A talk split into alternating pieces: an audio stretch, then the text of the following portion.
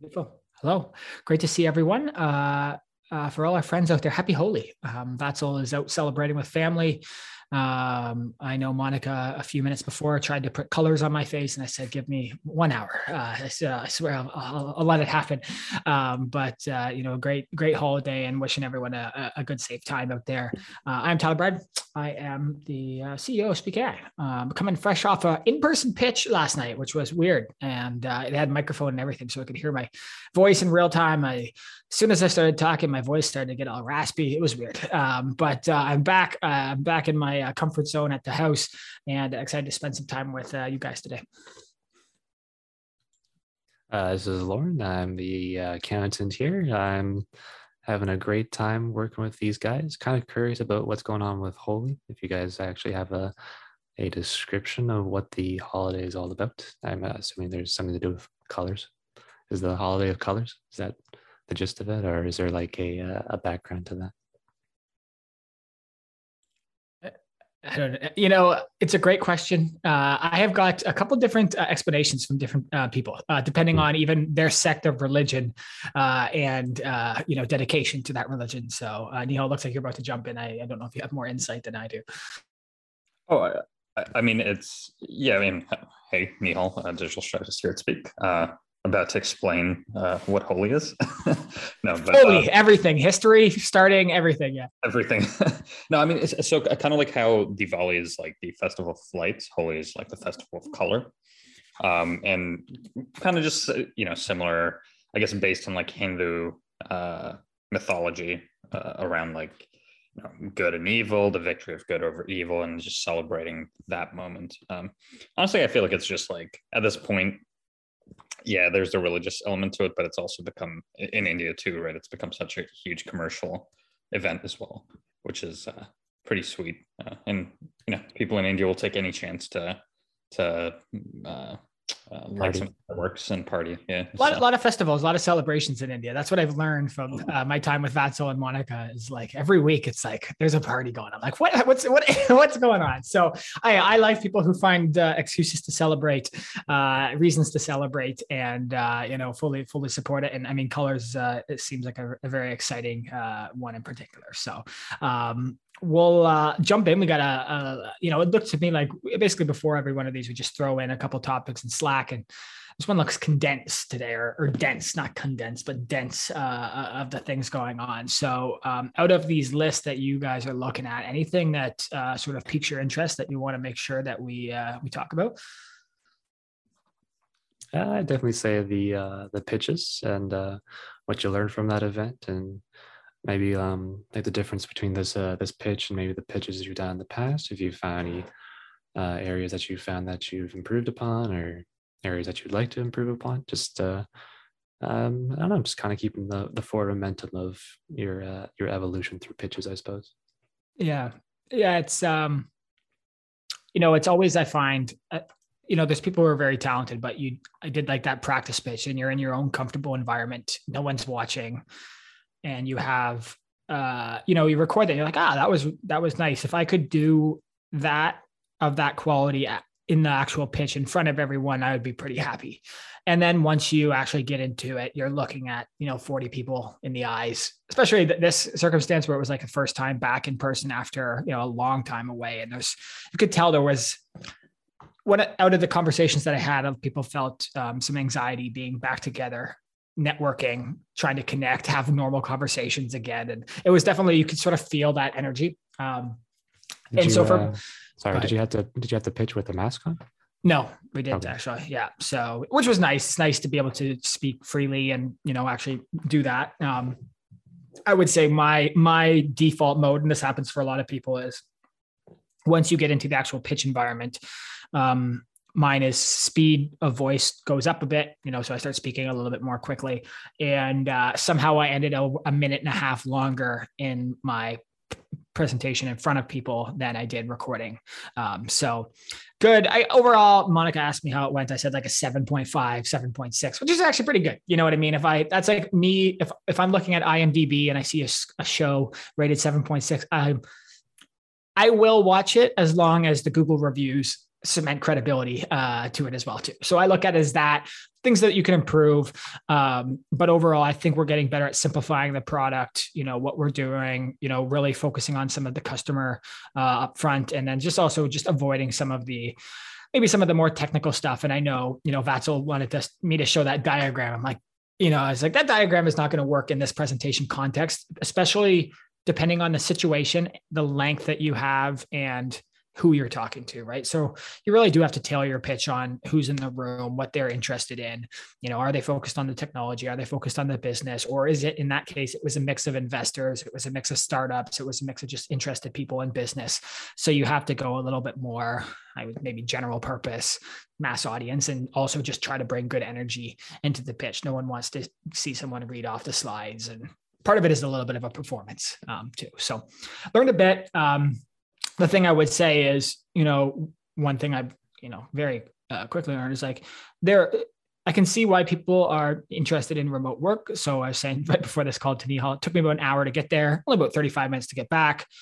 You know, network, you know, we get there. So basically that was like five hour time investment uh, as a whole. And, you know, I asked myself, what can I do with five hours? Is there ways to make more you know bigger impact positive things. And of course i was excited because of the in-person networking. But um, if you're going to go dedicate your time to an event if gas prices are high you got to drive. Like there's things to consider of is this worth the the time and how do you qualify um, the time there. So um, I'm still working through that. That was just last night. That's pretty fresh in the mind, and I'll reflect on it a little bit more. I forgot to record the pitch like I should have, um, but uh, it was in the right direction and uh, some good good reception and uh, some people asking to connect and stuff after. But I also think you know maybe not fully qualified room of people there, or even say an investor specifically interested in property tech or real estate or climate tech. You know, you're not always going to align directly with everyone in the audience, so you have to consider that and just do your best you can, um, show the passion, show the love, and show the traction and, and, and growth there. Absolutely. Did um, was there any sort of a struggle that you found because you're pitching by yourself as opposed to having uh, Vatsal around? Was anybody giving you some like questions you weren't really able to answer, or was there any questions no. at all? Really? not questions came after. There was no sometimes like in a lot of times in a pitch thing like that, they would actually set questions after. And this time they didn't do it, just I think to streamline the event. Generally, um, you can sort of in a way predict the questions that are going to come you know the question is going to be like oh you know does it uh, google or amazon have apis for this? Or uh, have you heard of otter? Or you know what i mean? Like they're very like in a way you get used to predictive pitches because generally unless you're talking to a very specific subset of investors who are, you know, very deep into conversational AI and voice tech and natural language processing, all that stuff. Like they don't have as deep of knowledge on the space that you do. So the questions are more general and things that, you know, most likely, at least for several years, that we've thought of or come up against already in some case. Um, so nothing like that. You know, there's definitely questions that I've had in the past where I'm like, I'm going to have to defer this to Vatsal. Um, but you know, truthfully, I don't mind pitching, you know, uh, myself just because um, it's actually hard. It adds a, a whole other dynamic when you're going back and forth and switching who's speaking and making that seem natural and timed. And like obviously that's when I have a good relationship, and there's no there's not a real challenge with that, but um, when you can get in the flow yourself and just go through and eliminate the variables of you know maybe like Vatsal stumbling or even myself stumbling and wrecking that dynamic, then yeah, yeah. So um, one thing I will quickly say is like there are some events are coming back in uh, to uh, person. So one of the events that's coming up was Collision Conference in Toronto, and uh, it's in June. And I was lucky enough to go um, in 2019 I don't know how I got a ticket to be honest, um, but it was awesome. And that was one of the moments where I, it really uh, accelerated my desire to be in Toronto and join the DMZ because I went to that event and there was so much exciting stuff happening there. So many inspiring companies, so many companies showing off what they're doing. And like, I just felt so excited after that event and some of those conversations. So I hope I can go this year. And, you know, it is nice to see that obviously these two years have been pretty difficult for a lot of people, but there is a drive for people to reunite back in person. And that I hope at least you know, there's been a lot of good Toronto success stories in this time, and that there is still sort of an entrepreneurship community here, a culture um, that will be, I hope, reignited in some way. And I'm hoping we can uh, get some tickets to Collision here. Uh, so uh, maybe we can all uh, see each other in person. It's a ton of fun. I got to see Timbaland and Akon. Those are like celebrities, but I actually got to saw cool um, tech people uh, too. So that's it. Uh, I'll stop talking here. Uh, let's talk. Let's get you guys in on this conversation, and uh, let me know if there's any anything else you're thinking around that. Uh, sure. You, Neil, you want to talk about uh, diversification of customers? Got a few questions here. Yeah, I, I think that would be a good. Uh, is is like the voice volume okay? Like I just set up. Set yeah, you're good. You're fine, good. Yeah. Um, yeah. So, you know, we have this point about diversifying um, a customer base and uh, you know the the kind of pros and cons of let's say high ticket clientele uh, or maybe having just a, a, couple of high ticket clientele that uh, support your revenue. And you know like two kind of associated thoughts with that um, were when it comes to diversification do we think it's possible to sell to both enterprise and individual customers at the same time especially with our kind of limited team size and limited resources. Um, as well as uh, you know when it comes to diversification uh, how uh, oh, actually my two points are kind of the same but how do you package your products right like, uh, in more appetizing ways for specific segments or specific groups of people so you know our, our product obviously does a lot of things um, but it, it doesn't make sense for us to maybe start thinking more in line with okay here are specific customer segments that might only use X, you know, Y or Z, and how do we, you know, not only better represent that through like the app journey, but also in our sales pitches or marketing uh, efforts as well, um, and trying to drive people into these different funnels since they aren't necessarily always the same type of customer. So those are kind of just three top level points and just wondering your thoughts on that you know maybe challenges that uh, you've all experienced or seen during this time frame when it comes to you know uh, diversifying clientele or finding uh, larger customers that uh, you know that's always the dream for most most companies uh, and yeah we would just love to hear what you both think uh, along those lines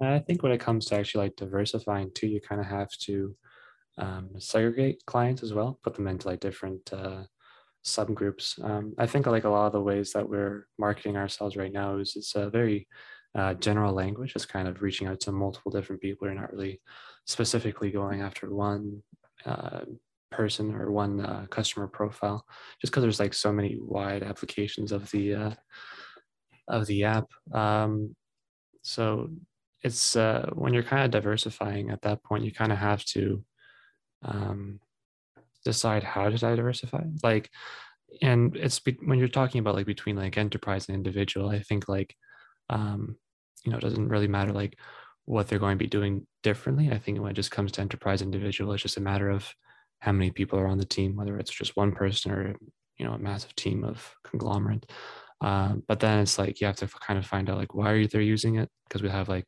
we'll have like researchers we'll have marketers we'll have healthcare practitioners and um, they all use like different features. So um, I'm not sure if there's any other ways we can diversify. Maybe it's more of like a matter of um, just wording the uh, the website and the marketing towards like different sectors there, or if there's like other sectors you want to open up to. But it's really just all a matter of wordplay. Like the product's really not going to be changing too much. You can kind of block features. You can kind of uh, provide more features, but it's kind of like the same thing uh, given to everybody, but it's just a matter of how you uh, draw the specific people in to begin with.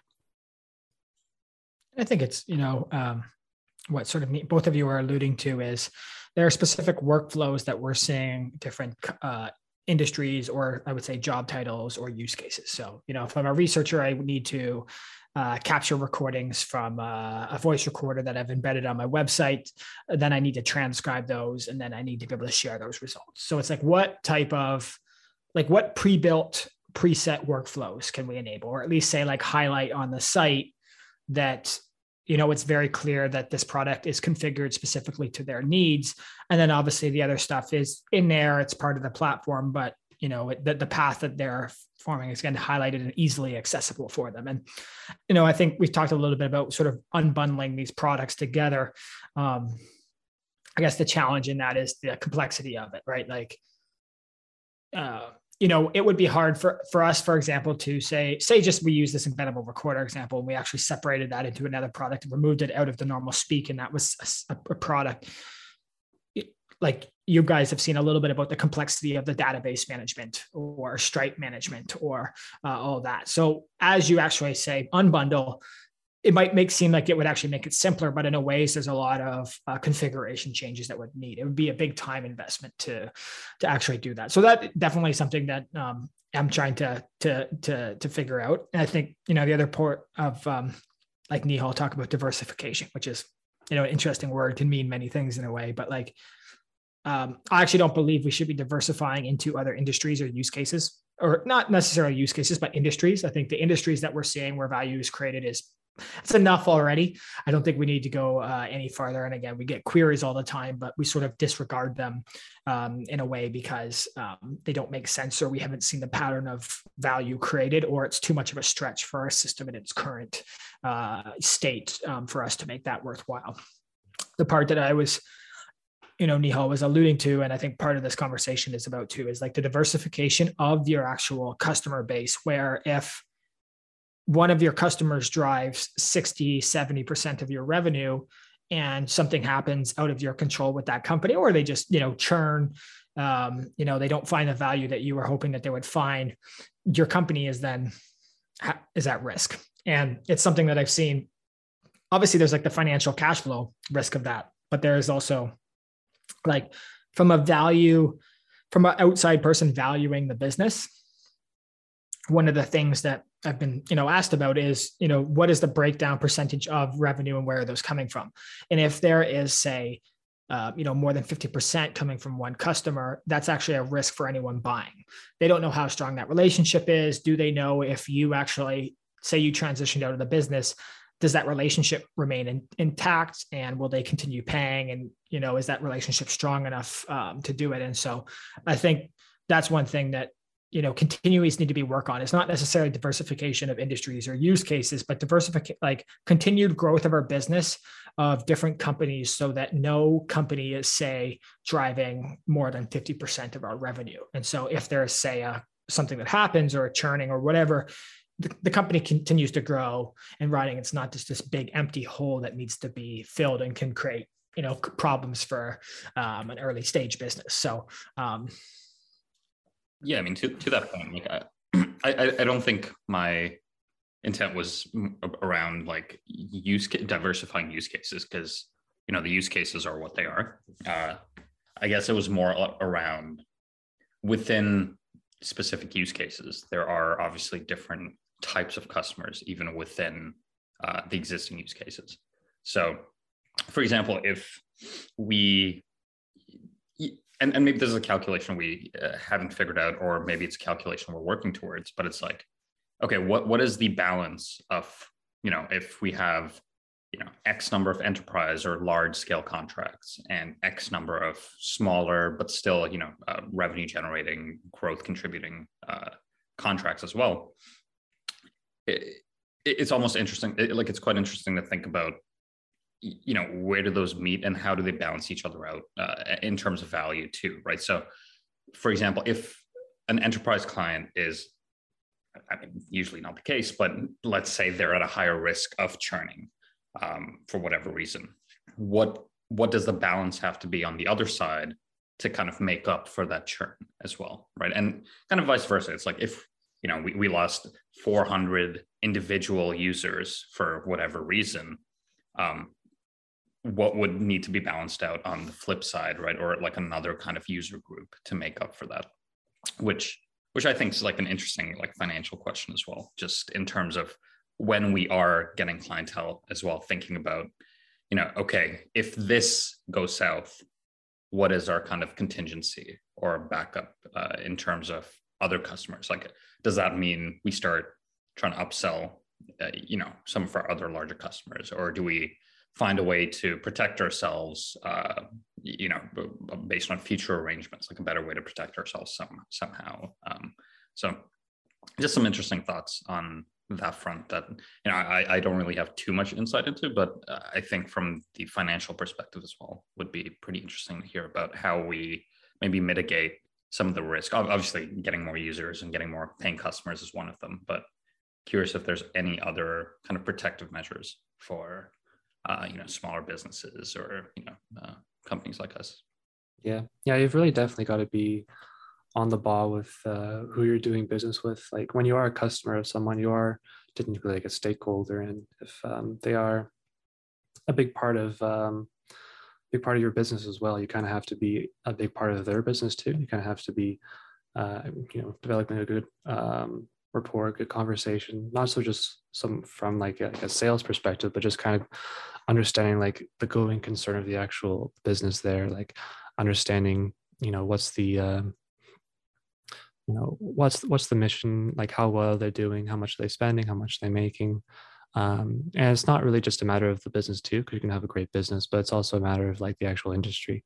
Um, like we can be on the top of the ball within our own industry of like software, of uh, transcription, of automation, of AI, but then we're doing so much business with all these different industries that are going to go through all of their fluxes, uh, healthcare, with research, with marketing. Um, so you really have to like take a look um, into thinking about like the lifetime value of a customer too. And it's not just a matter of like adding up like, oh, they're going to be paying us, you know, for this many months, uh, this amount. You're gonna have to like think about like what's the probability of them going you know farther from that expectation or lower? Like are they there's a lot of um there's a lot of like calculations that are not really quantitative because you kind of have to think about like maybe something's going on in the business you don't know you can't really say. Maybe like the they're not working well together maybe they're coming into conflict but um uh, there's really no way of keeping track of that unless you're actually you know w- within embedded and within that culture that uh, that business too it's um, yeah, you really have to be uh, wary of companies that you're doing business with that don't really have much of a culture behind them because you kind of have to think about like how how um, how serious is like uh, everybody in that company going to be going to be taking the um, the work that they do? And uh, how long are they going to be able to stick through and go through rough times? And um, yeah so you really have to take like inventory of the relationships that not only you have with companies, but also like what companies, the relationship they have within themselves as well. Mm-hmm. It's interesting to think about, you know, and this is probably why getting some of these, you know, blue chip clientele is always like at the top of most businesses like wish list, right? It's uh, getting these companies that you know for a fact will be around for X number of years, right? For at least as long as your business is around. Um, and you know obviously competition that's not to, not to say that all, all our customers are blue chip just to just to clarify that but it's uh you know when it comes to actual like market cap and uh, longevity in the in the marketplace. Um and so it, it's also almost thinking about in terms of uh maybe even like the markets or like to your to your point like when you vet like in a way where customers also vet us I feel like when we take on these big contracts as well, I'm, I'm sure there is uh, a relatively significant like vetting process from our end as well to make sure that a we can deliver on all the commitments, but also something that we see being a sustainable uh, relationship. Uh, you know, as, as, far as we can we can tell, really. Yeah, as it's, far as you can know. Well, and it's been, you know, in a trend I've I've seen, you know, over these these few years is a lot of the companies who are actually gravitate gravitate towards us um, are, I would say, early stage um, product development. You know, like they are looking at how do they build transcription and natural language processing into their systems. Um, some of these are net new systems that they're building, and like anything, there's risk in that entire process. And um, you know the one of the questions that you sort of maybe think about too, Lauren, is just like, what is the priority of the work that you are doing with them? Because when you know poop hits the fan, uh, the you know what if things all of a sudden, you know, they're any um, you know path that they're on starts to get rocky, they're going to start to cut off the things that are not high priority. And so, in a case where maybe, just as an example, again, like transcription, natural language processing is this sort of edge or innovation that they're trying to bring in their business that they're not sure the exact ROI, et cetera, et cetera, that's actually going to be maybe something that is chopped off first um, so that they can keep the core things that are driving their business or moving their business forward. So um, now compare that to you know, and I think this is why so many businesses focus on specifically, like say, sales and marketing. It's like without that, you don't have, you, you're not generating any more growth, and so those um, activities in the business are highly prioritized and and in most importance, and they have a little bit more safety uh, in that circumstance. But also, what we've seen in the past is like when things get rough.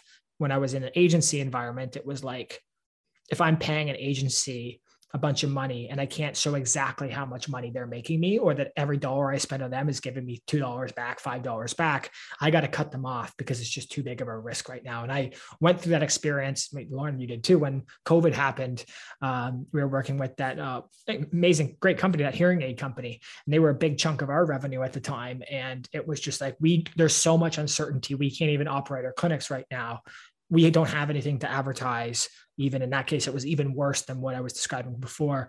We can't honor we can't continue this relationship. And so that was a company that was already you know toward not maybe not quite there but 40% of revenue at the time. And that led to you know downstream consequences for at the time which was speak ai so that's one of the other things that, that, I think about. The other big one that sort of Neil touched on is like, so we use this example case, 5,000 bucks. Say you have 5,000 bucks recurring companies recurring revenue that that is removed. How do you replace that as quick as possible? So say for us average plan of a consumer sort of self-serve i would say we're getting towards 100 bucks. We'll just say 100 bucks canadian. That means we need to get uh, you know 50 people um, to sign up um, to replace that income um, or if we say, or if we look at deal sizes that are a thousand bucks, we get five people.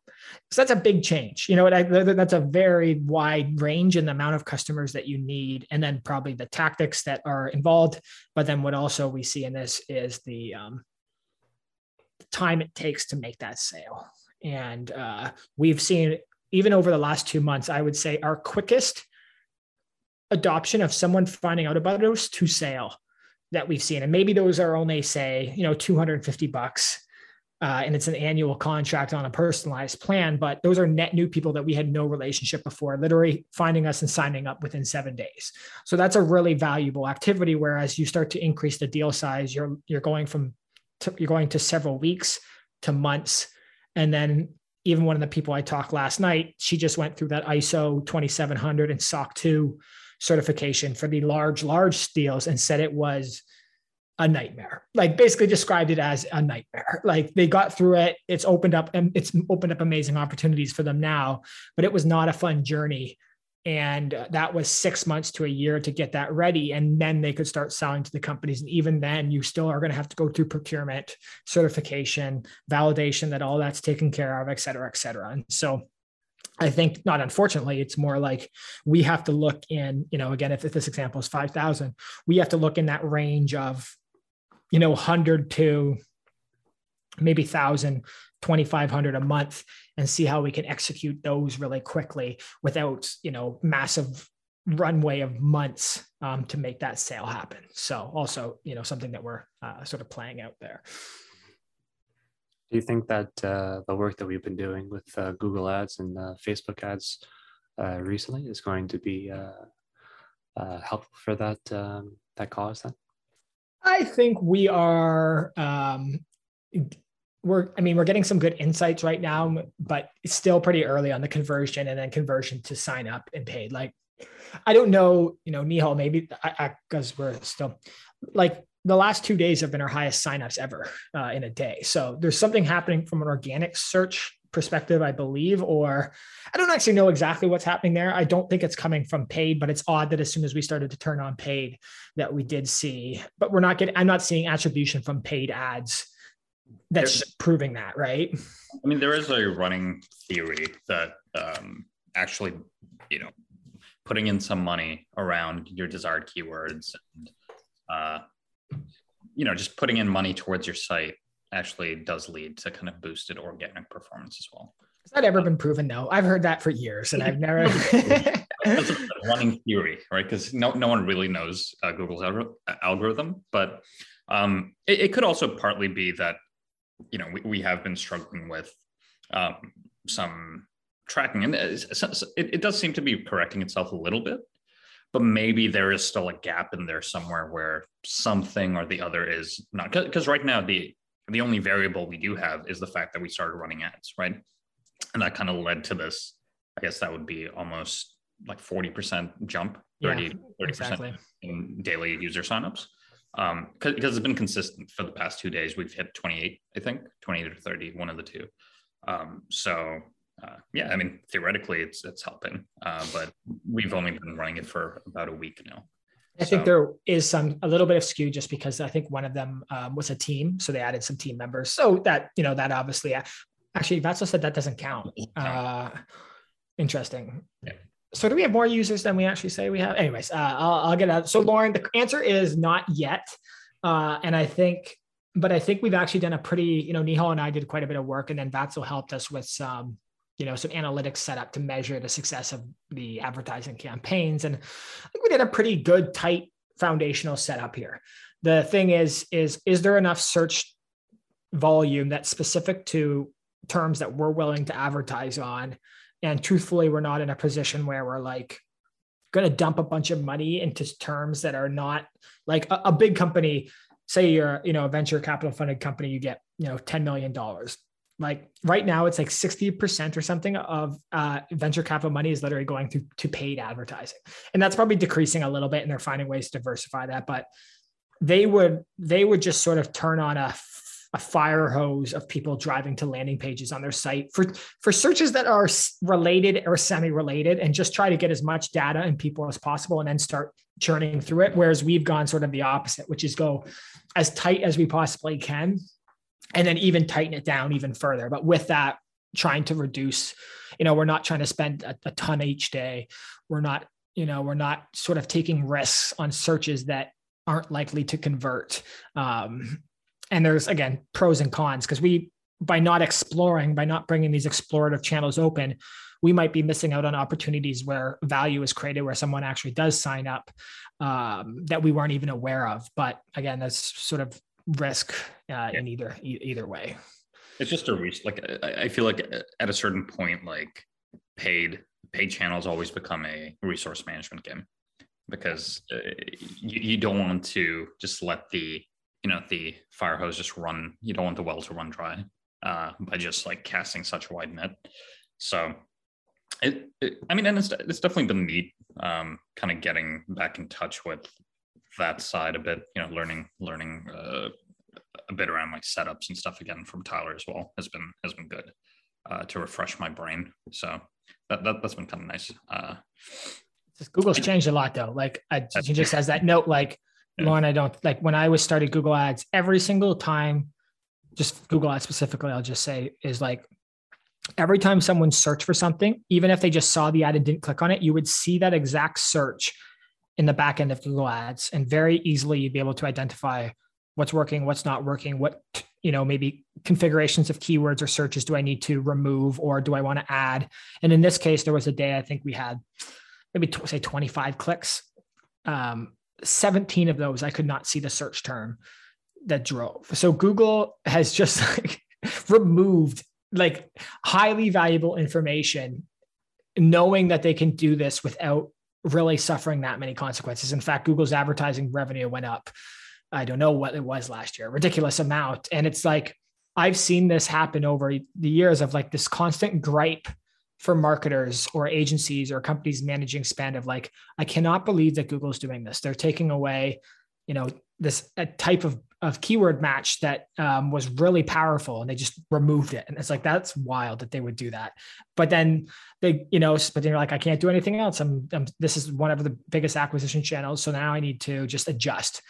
They'll, a couple months they won't change anything and then they'll make another crazy change. And then it's literally just this process over and over again where they were removing control removing access to information but still it's so powerful that mar- marketers and these advertisers have no other options in a way. Um, so it is this really sort of this chokehold um, that these you know these companies have you in. And you know when I, you know and I were brainstorming, it's like how do we quickly do some validation on what things can drive? It's like we didn't really have that many other options, uh, uh, to be honest. So um, that and Neil, I'm not sure if you have any other thoughts on that.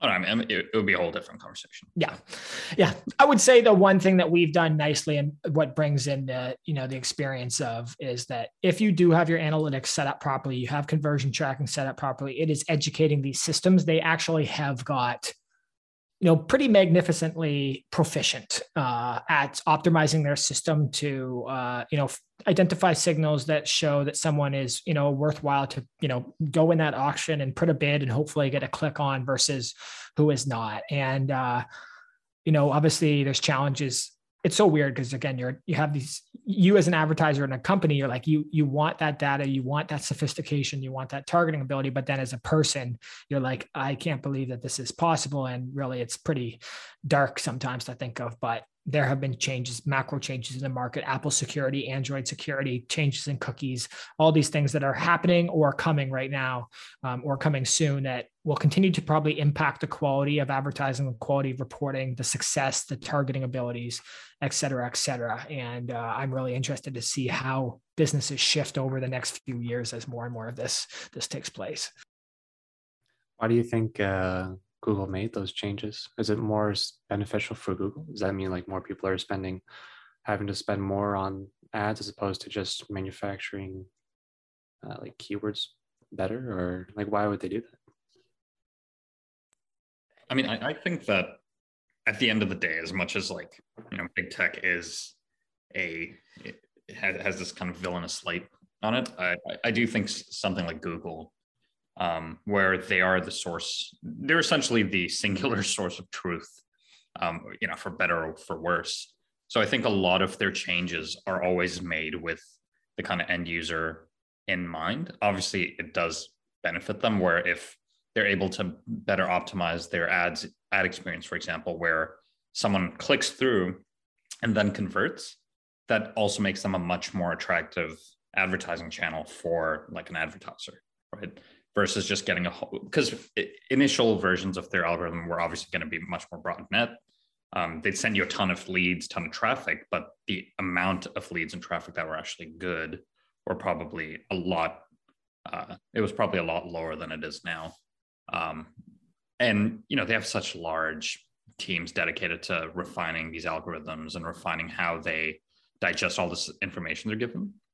Uh, that that I think yeah that there's some uh, intent there to get more money from advertisers but maybe not in a very like direct like hey give us money to serve better ads right it's more like we've built the system to basically deliver optimal results and we're going to make you like pay more for these optimal results essentially.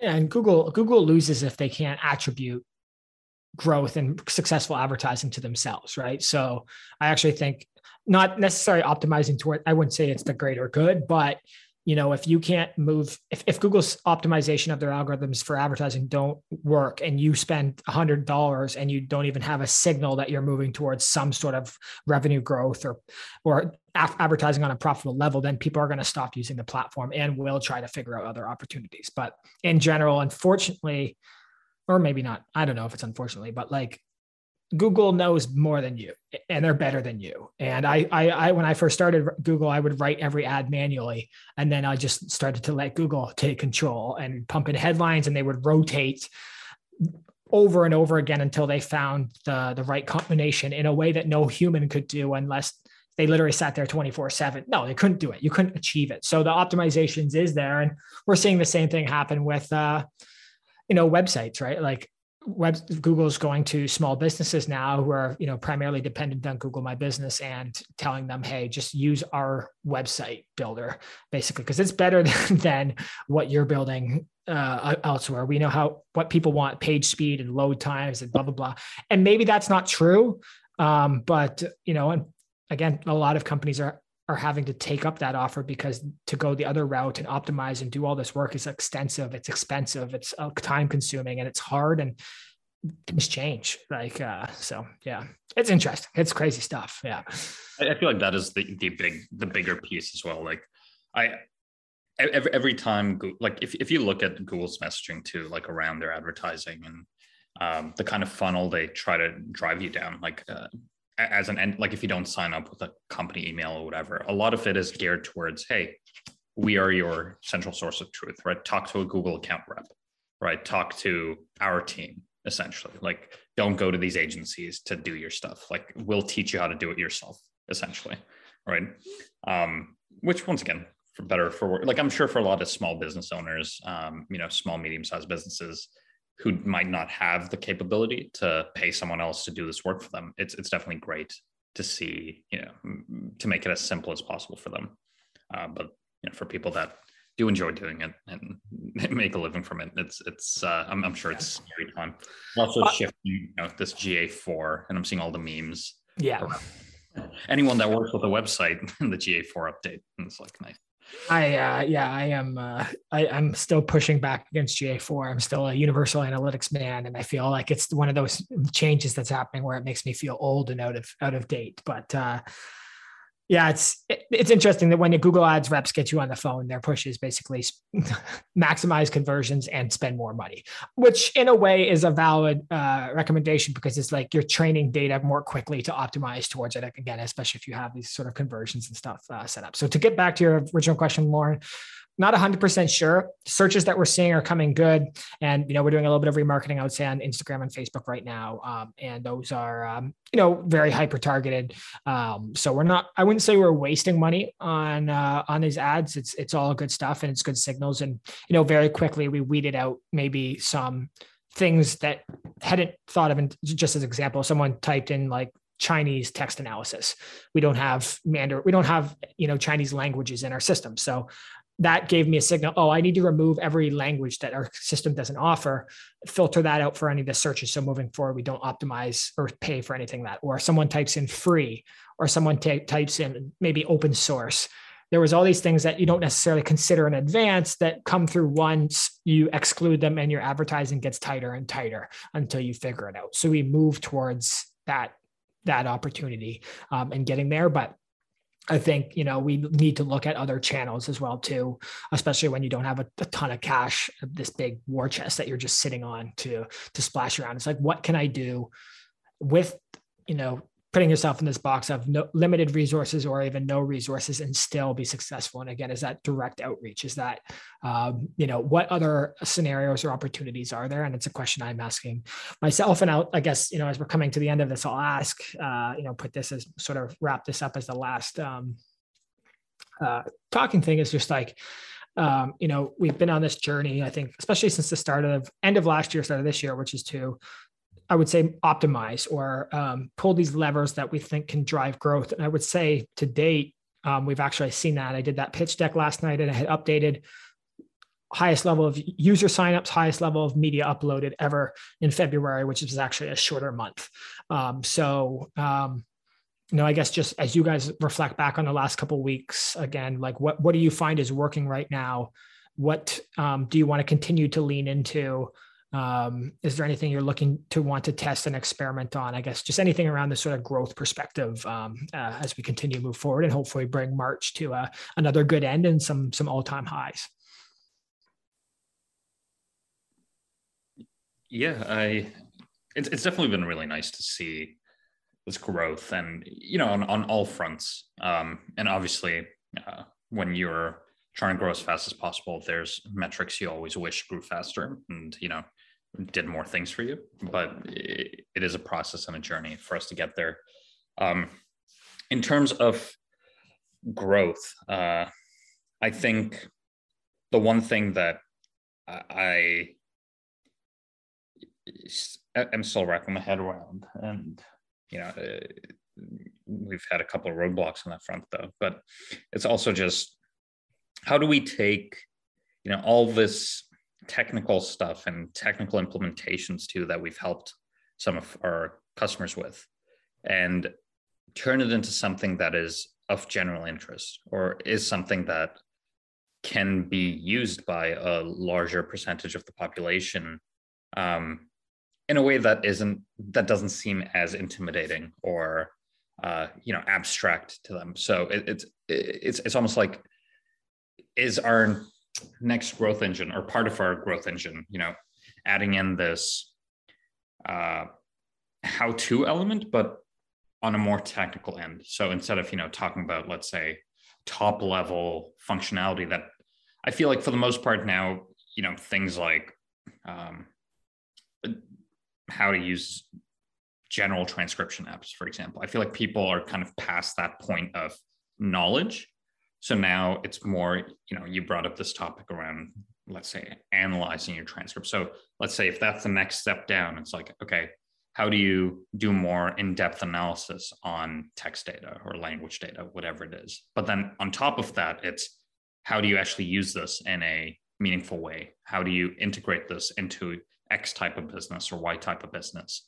And what does this implementation look like for you? Or what is something we can build for you right? Um, without much work from their end as well. So i feel like as part of let's say the content uh, piece as well it's uh, how do we like how do we educate without just being uh, another voice in you know in the sea of general SEO as well? Because yeah obviously SEO is important and uh, hitting getting all the target keywords is important but how do we actually uh, help people and impact their their work um, which which I think is the is, is something I'm I'm trying to like wrap my head around as well. Um, just in terms of how do we take all this good stuff we've built and good stuff that we've done for existing customers, um, and how do we get more people interested in doing that for themselves as well? Right. I don't know if you were referencing that specifically, but like literally one of the search terms that came in today was how to analyze a transcript of a conversation. You know, and it's like those are questions that we, I believe, both conceptually and technically have actually figured out at least a, how to get for a lot of people 85% there or at least deriving value pretty quickly it's just i think what you also talked about is like how do you get to this a larger audience? Like is there a million people who care about this? And if i, I believe there is you know obviously um, but how where are they? How do we get to them? What percentage of them care enough to check out the application to test it? And then how is that problem big enough that they would even uh, want to pay for it. You know what I mean? Like once you start to whittle that down, if it's a million people, how many people are actually left um, at the end there? And then, you know, as we were talking about today, what is the size of that pain or the the the the opportunities that that's unlocking? How much is that worth? Is that again a hundred dollars a month? Is that a hundred dollars a year? Is that $10,000 a year. Like, you know, those are the things that we maybe still have some variables on and some gaps that we need to, you know, figure out in our own um, business and ideal customer profiles to be more effective in that outreach, to be more effective in that growth lever. Because for us to just publish that page and leave it on our site, maybe we'll start to see some results in uh, a month and a half, three months, six months, but that's not going to be fast enough for the growth that we want to see. Because to your point, right? It's th- there have been times like we've almost identified a pattern. I mean, we have identified a pattern of, you know, the types of customers that do come in, the types of users that come in where um, it basically goes, you know, find find our site, maybe hop into a chat, and then you know, maybe a week later they've subscribed to the platform and they're asking us a bunch of questions about setup, how to maximize their use of the platform. Um, so how how do we kind of take that inbound, I guess, uh, channel uh, and create more of an outward presence uh, around why these are useful things. Because I, I, think I, have I've been getting inspired a bit by these, which is wild to think about it, but you know, like on, on TikTok, I, I don't have TikTok, but I've, I've seen that there's, um, because I'm a boomer apparently, but, but there, there's, I was reading about this one uh, uh, woman, for example, who uh, has created a like seven figure business just teaching Excel. You know what I mean? Um, and I'm like, that's obviously Excel's a powerful tool. It's super useful. Uh, but you would have thought that, let's say, the market there is saturated, right? But yeah. clearly not, because there is a, a market out there of people that want to learn things. So it's like, what can we like? Can we basically make our platform something that people want to learn, right? How to use and want to do cool things with, and what are those cool things we can help people help people do? So, I like another thing I saw that was interesting yesterday is like uh, what's it? Not Jasper, Jasper AI. Yeah, yeah. I think yes, yes. The rebrand right from Jarvis. Was, that was Jarvis to Jasper. Is that yeah. what it? Yeah, yeah. Yeah. You, you saw that I, I don't know if you saw this, but they basically fed like I mean you know because they're a robot or whatever, so they like fed it a uh, I guess a bunch of data and churned out their prediction for uh, the uh, March Madness, like the NCAA mm, basketball. Interesting, right? Which isn't necessarily related to the product they're selling, but I thought that was an interesting way of getting, you know, like taking pop culture, taking like normal things and sh- demonstrating a way that people and people might find use from it. Obviously, I don't think there's much commercial intent around that. Like, I feel like that's quite, you know, maybe just a fun little uh, growth and awareness tool.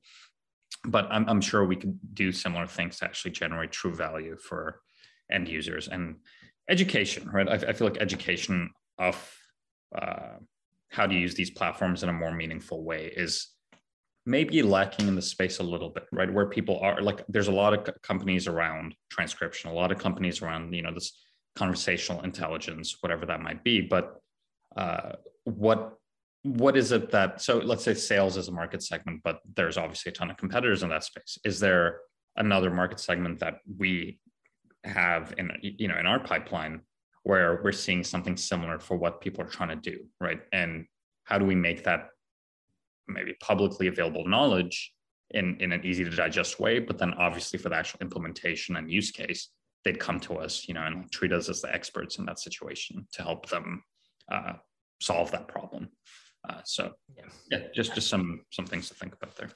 And generally when you're you know trusted as an expert people just want to hand off and delegate. Like if the credibility is there if it's verified that you know what you're doing then it's a lot easier for people to just have the trust and say hey i'm just going to give you the money you know let you do it. I, I trust that you're going to take care of it. And i think you know we we have moved there and some of the more deepening you know deep relationships with our customers it's just like they'll just throw problems at us that are related to this kind of stuff and say hey i don't know anyone else who can really figure this out.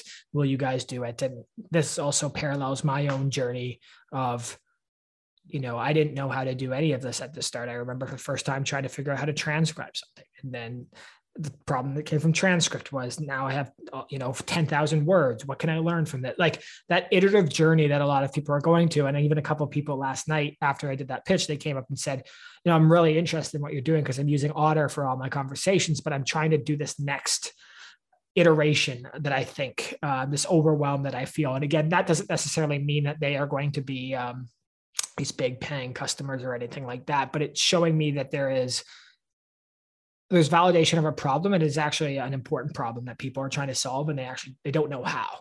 Um, so um, yeah i think there's a lot of things to consider here. It's just the again the sort of speed and, and, we've talked about it before about these reports on what's going on in the world or i had found a little bit of success with um, some of those more like pop culture uh, word cloud visualizations that had sort of imagery and stuff and people like those as long as you hit it at the right time and everything. And i think there's a lot more that we can do. I guess it just all comes down to capacity the ability to execute and then the outcome uh, that it drives for for you and the business. Um, Lauren, any uh, last thoughts on on this? I guess. Uh, yeah, just on the idea of uh, growth, uh, I just want to ask. Um, we have seen some decent amount of growth in the last few months, and uh, just wondering, why do you think that growth actually took place to begin with? Is it repeatable, or um, do we actually even know why that growth uh, that growth occurred? And are we uh, are we kind of maybe what we're doing going against what caused that, or is it helping it out, or just your ideas of you know how that growth came about to, to begin with? I, my my theory right now is that people again a lot of these things have come there was two steps that really took place. We lowered the transcription cost and then we built out these personalized plans. And i attribute a lot of it to those which are in both cases this transcription we said you know basically we made people feel that their best interests were in mind. You know, the reasoning we put out for that was that we actually want you to have cheaper transcription costs, cheaper analysis costs. We want you to be able to use the system more, you know, uh, cost effectively, et cetera, et cetera. And with the personalized plan, the theory or specifically around that is it just makes people feel special. You know, it mm-hmm. makes them feel that they are in control of their destiny and what the, the, the configuration that they're looking for that is valuable. And I think that is something that is not to be like understated. And I wish we had thought of it before because I think we would actually be in a much different position right now because we really tried to push these standard plans on people and there was no need for us to be that rigid and like inflexible in especially even in earlier stages when we were trying to figure out like it just it didn't make any sense we just in my mind i think we had this sort of you know perfect saas business that you know uh, and that's like not that's a very small percentile of companies who are doing that and a lot of that time comes out of maturity and understanding the plans and everything that works and i don't think we had that true um, understanding yet so mm-hmm. I think a lot of those subscriptions kind of came about because you kind of have this idea of what a SaaS company is. You look at all these popular SaaS companies, it's like, oh, this is the way they lay, they lay out their subscriptions. This is what you have to do um, to really be successful in that space. But when you're kind of in a in a startup, you really have to break the mold. You have to really try different things. And yeah, I agree that yeah, being very personable, being very um, being very friendly and very hospitable uh, goes a long way, especially in SaaS. But uh, that's great for like signing up people for like specific subscriptions. But um, when it actually comes to like actually just getting people to the page to, uh, do you find that you can really be personable with uh, your marketing, or is the marketing more of just a net, as you had said? I think we've seen companies. I'm trying to think clearly in my mind who they are, but uh, who have sort of Mm, there's thing two things like personable as in there's like personalizing you know and that's maybe again what we struggle with because we do have a couple different industries and use cases but then there is more like the fun friendly brand um, that you know is a little bit more just feels a little bit more um, less stiff or corporate and i actually do think we em- embody that in in our communications. Um, maybe not as much on our site um, but generally i think i still think you know feedback we get on our site and brand is that it's it's nice it's clean you know it's great i mean obviously we don't always think it's clean and not that great sometimes but like generally the white the green with some like uh, you know embedding of nature and some of the imagery and stuff and nice little graphics and illustrations like there is friendliness that is exuberated through some of our representation and our brand and then i think that definitely transitions in once you start to interact with us on intercom or emails uh, etc I like to continue that. And I think that's actually what's been a big driver of our success in our personalized plans. Is like once you get in an email chain with, you know, even like myself, it's like, I'm a friendly person and I want to help. You know what I mean? And I think sometimes we do look at these SaaS companies as like very like who is on the back end of this? Like are they even real people? They don't help me really. Uh, maybe they have some live support or chat but i feel like i'm sometimes talking to a robot. Uh, and i think you know we do differentiate in our communication where again at the end of these personalized plans it's like people are like thank you so much for setting me up. Uh, and it's like they just made a purchase you know what i mean? That that feels nice uh, when you see that. And we've had you know one person you know churn this month and they they and they were like apologetic. You know what i mean? They were also just like i wanted this to work out just because of the you know sort of uh, uh, infrastructure of my business and how much i'm actually using it. It's not a perfect fit but it was like not just like f you. This sucks. It was like actually this you've actually have done an amazing job. You guys have treated me so well along this and you know i uh, you know i hope that in the future there's like I would much rather have that be an outcome of a churn than some of the other things that uh, probably companies uh, experience. So, um, yeah just as a final point about this personalization element, I think uh, there's always going to be ways to continue personalizing and improving how we speak to our customers. But I also think just in terms of our product and company ideology, right? Like uh, where uh, if our if if we truly say, let's say that our end goal is to help people uh, do whatever work they're doing, um, then obviously pricing shouldn't this like pricing is important, making money is important, but if we can present it in the way that okay here is what we can do for you while still you know running things and keeping things viable for us to keep growing as well.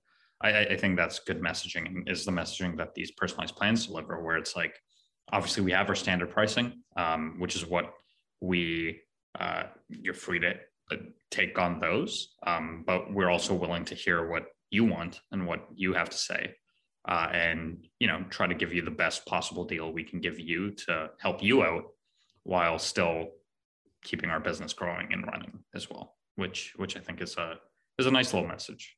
Um, yeah, and when you're doing a good job, customers want to see your business grow. And if you're helping and you're creating value, it's like there's no problem with that. And I I also just, you know, think of my own experience of like even right now I'm looking at getting a couch for the house, Monica and I, and I went to the brick a couple places, blah, blah, blah. And then, you know, I got a recommendation from a friend who went to this guy who basically customized and built the couch for them. And it's like that level of customization, just a little bit of a relationship that, you know, the, the field that you again are you are in control or you are, you know, have the ability to choose what you want and get it. That is a lot of that's that's that's pretty powerful in today's world. So um, you know, I think we'll continue to to drive that. Um, um, you know, figure out how to make it even better. And, you know, again, because the system is sort of configurable, um, you know, make sure that people are getting the value um, that they're looking for. Cause like, as, as Nihal said, in the end, it's just a human to human experience. And you're hoping that you're actually helping people solve the problems that they have in their lives. Yeah, you're probably a lot more likely to buy something if you're customizing it. You take like 10 minutes to look at like a pre-built couch or yeah. you take like a month to build out a couch and then you decide, yeah. oh, should I buy this couch or should I buy the other couch? It's like exactly. no time. Yeah. Yep. Yeah, you make a time like people when they submit even the personalized form, they're actually making a time investment in it. Like they're making an investment in us, and then we're obviously returning that investment to them. And I think any time that you can get that investment, the likelihood of something working is greater. Um, so, um, you know, these are things that you don't really know at the time and you only do through testing. Um, and sometimes you test things maybe a little too late, um, but it's never too late. Uh, you just got to keep, uh, keep going and growing and learning. And, uh, you know, I've definitely learned a lot through, through this. So, um, Nihal, the background looks great. The house is coming together. Uh, yeah, really, really. A lot nice. of white. Might want to get yeah. a paint job as well. Oh, don't say that. Oh, you like the white? oh, yeah, for sure. Oh, okay. He just says there's a lot of there's a lot of white there. I'm not sure if you want to paint or anything, or you go with the white. He's good. Yeah, yeah, yeah.